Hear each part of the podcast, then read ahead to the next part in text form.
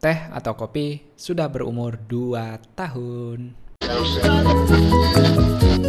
Selamat datang di Teh atau Kopi. Biasanya orang kalau ngomong basa-basi bilangnya tidak terasa kalau sudah titik-titik-titik. Kali ini saya akan bilangnya terasa kalau teh atau kopi udah 2 tahun berjalan.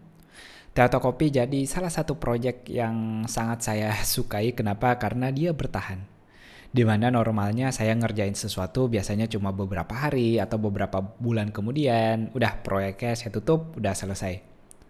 Selalu menarik buat saya kalau punya proyek sampingan yang bisa berjalan dan ternyata bonusnya ada yang menikmati.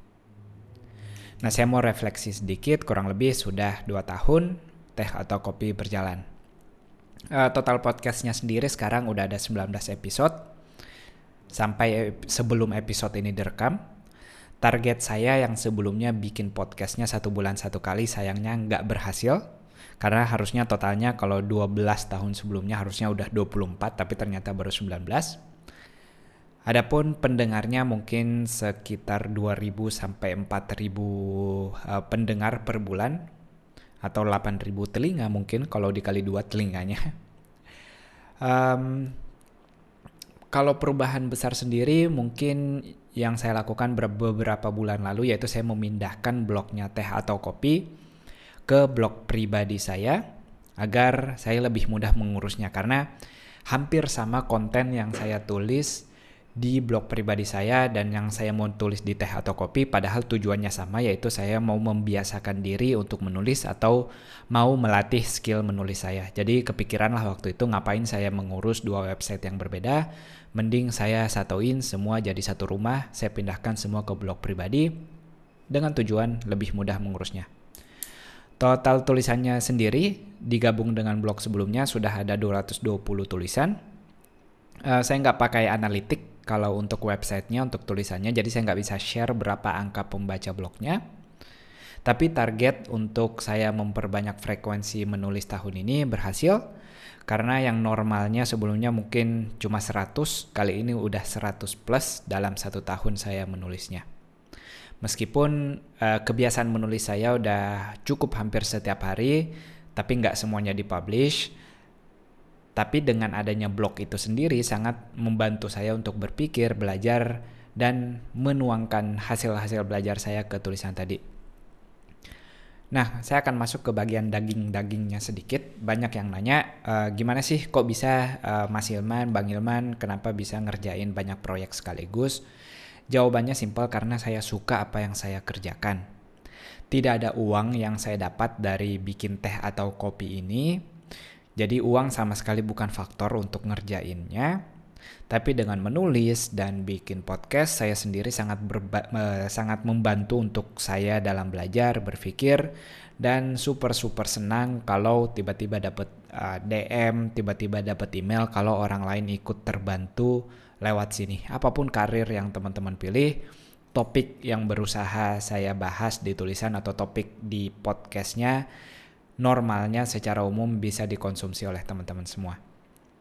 Uh, saya tentunya mau terima kasih buat teman-teman yang udah selama ini membaca, mengkritik tulisannya, yang udah juga nge-share, bantu nge-share uh, podcast teh atau kopi ini karena belum semua orang tahu apa itu podcast. Jadi terima kasih banget buat teman-teman yang udah bantu nge-share. Saya benar-benar berharap kontennya bisa bantu teman-teman memilih karir apa yang teman-teman mau dan terus belajar jadi lebih baik dan tentunya mau bantu orang lain. Nah, saya akan bagiin uh, sedikit cerita berhubungan dengan proyek sampingan ini. Uh, ada seorang perempuan namanya Jessica Hish.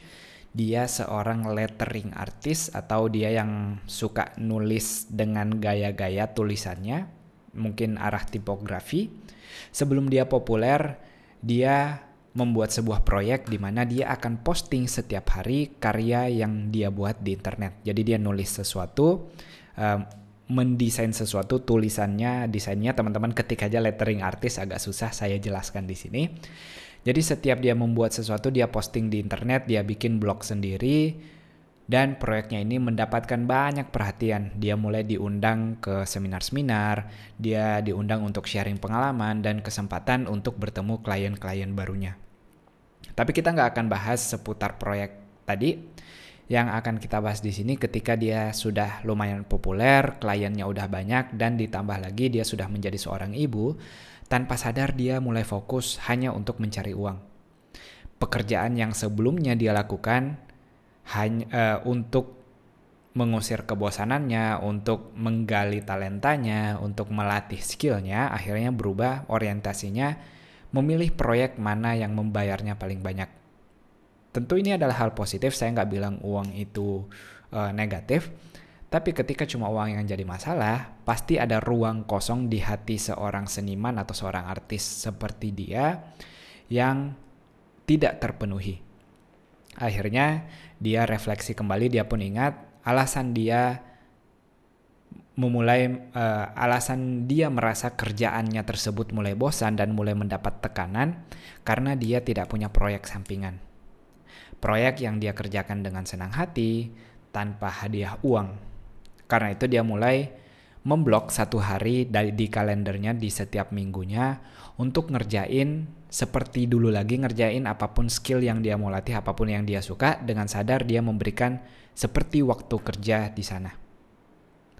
Nah, saya mau mengajak teman-teman punya proyek sampingan di luar pekerjaannya sekarang karena setiap dari kita pasti punya keinginan sesuatu untuk melatih skill, untuk berbagi sesuatu. Silahkan dimanfaatkan, jangan sampai teman-teman cuma fokus untuk mencari uang.